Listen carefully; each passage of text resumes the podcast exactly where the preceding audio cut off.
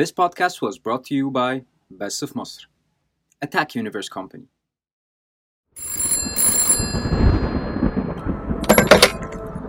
نصيحتي ليك بلاش تسمع ده لوحدك. بلاش تسمع ده في الضلمة بالليل. ولو حسيت بأي صوت خطوات أو باب بيتفتح برا أوضتك تركزش معاه وإيه يعني لو شايف خيال أشخاص برا في الصالة؟ بتحصل عادي. المهم تكون مستعد للي هتسمعه دلوقتي وتركز فيه. الساعة كام دلوقتي؟ ده وقت حواديت نص الليل. جاهز نبدأ؟ من سنة تقريبا بدأت أشتغل في escape room مشهورة جدا اسمها فوازير مرعبة. مكان مشهور في وسط البلد ومعروف إنه من أفضل ال rooms غير إن الناس اللي راحت تلعب هناك كانوا دايما بيقولوا إنه من أمتع وأرعب الأماكن اللي جربوها في حياتهم. في الأول كنت متحمس جدا للفكرة.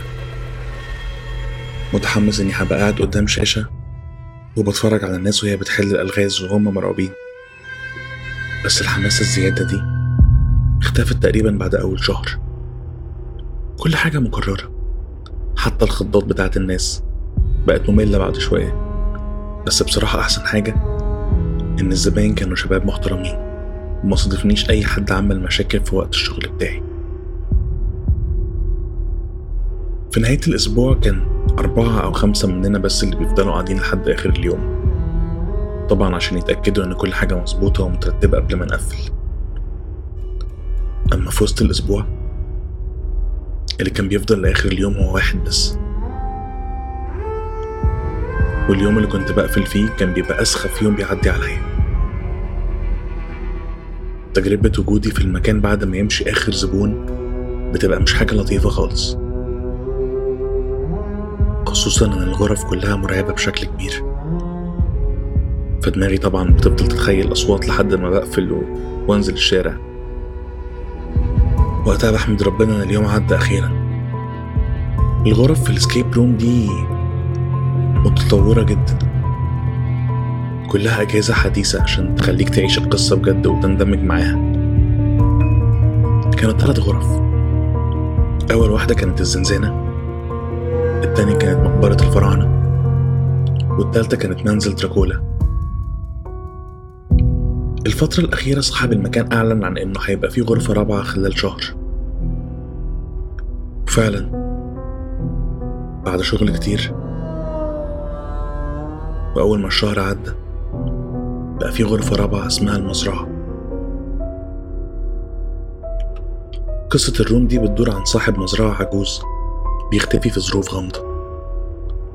والمفروض من اللاعبين واللي بيقوموا بدور أحفاد صاحب المزرعة إنهم يدخلوا المزرعة دي ويعرفوا سر اختفاء جدهم. واللي مع الوقت بيكتشفوا إنه سخر نفسه للسحر الأسود. حجم الغرفة كان كبير جدا بالمقارنة بباقي الغرف التانية.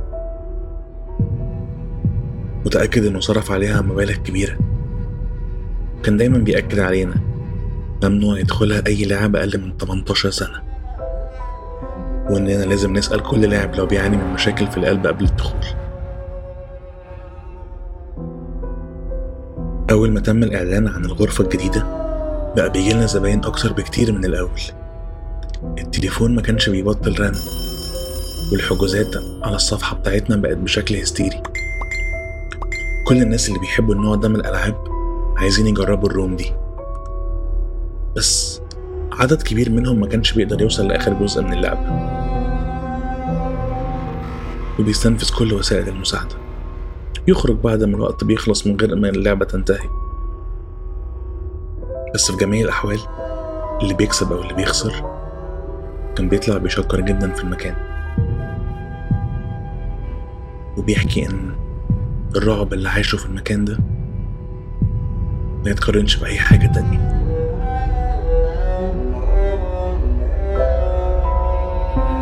في يوم من الأيام كنا في شهر نوفمبر.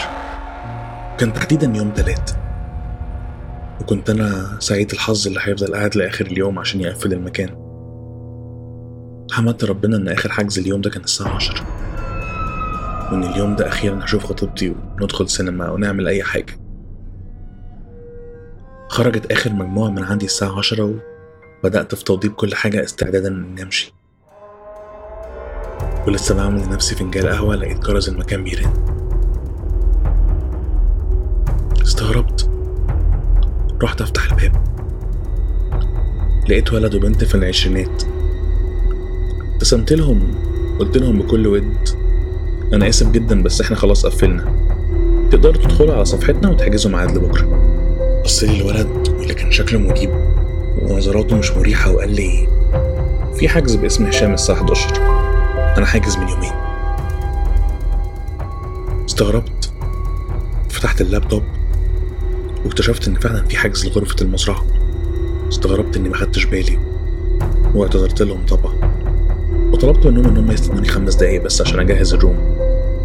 بعت رسالة لخطيبتي طلبت منها تأخر ميعادنا ساعة دخلت الولد والبنت ورجعت قدام الشاشة بعد ما قلت لهم في الميكروفون إن اليوم خمس مساعدات. وإني هكون موجود طول الوقت لو محتاجين أي حاجة. فردت رجلي على الكرسي اللي قدامي وبدأت أتفرج عليهم. الولد كان بيحل الألغاز بمنتهى السرعة كأنه حافظ حل كل لغز. وعارف مكان كل قفل.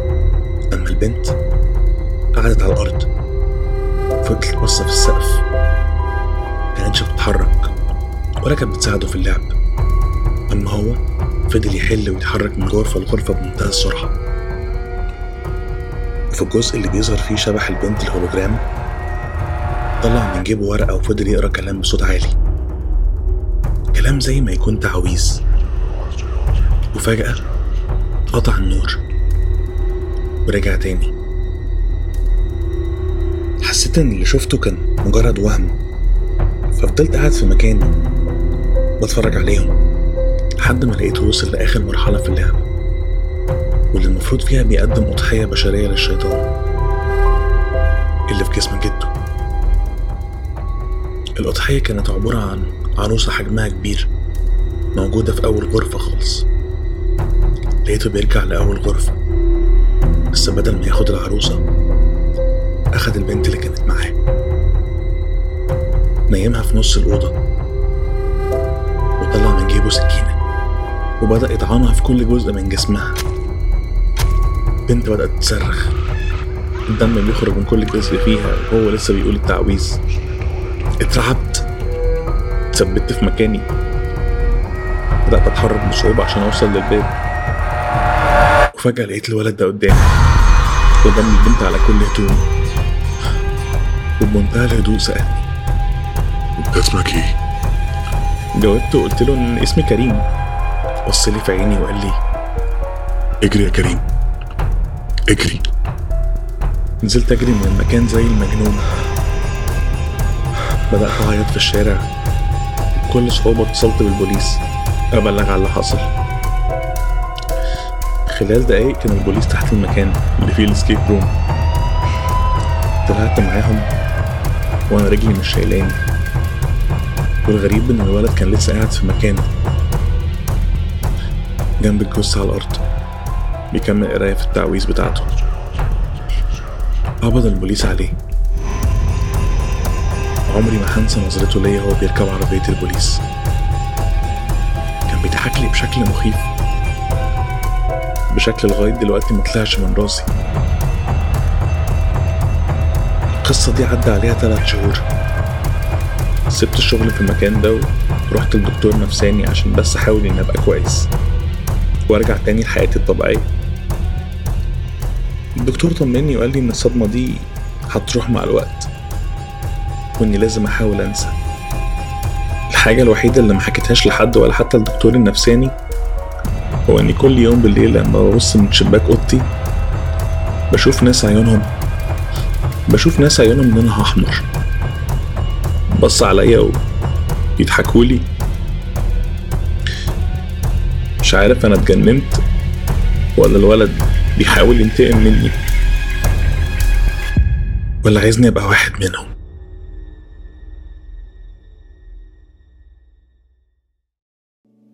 اسمعوا باقي بودكاست بس في مصر على أنغامي أبل بودكاستس وجوجل كاست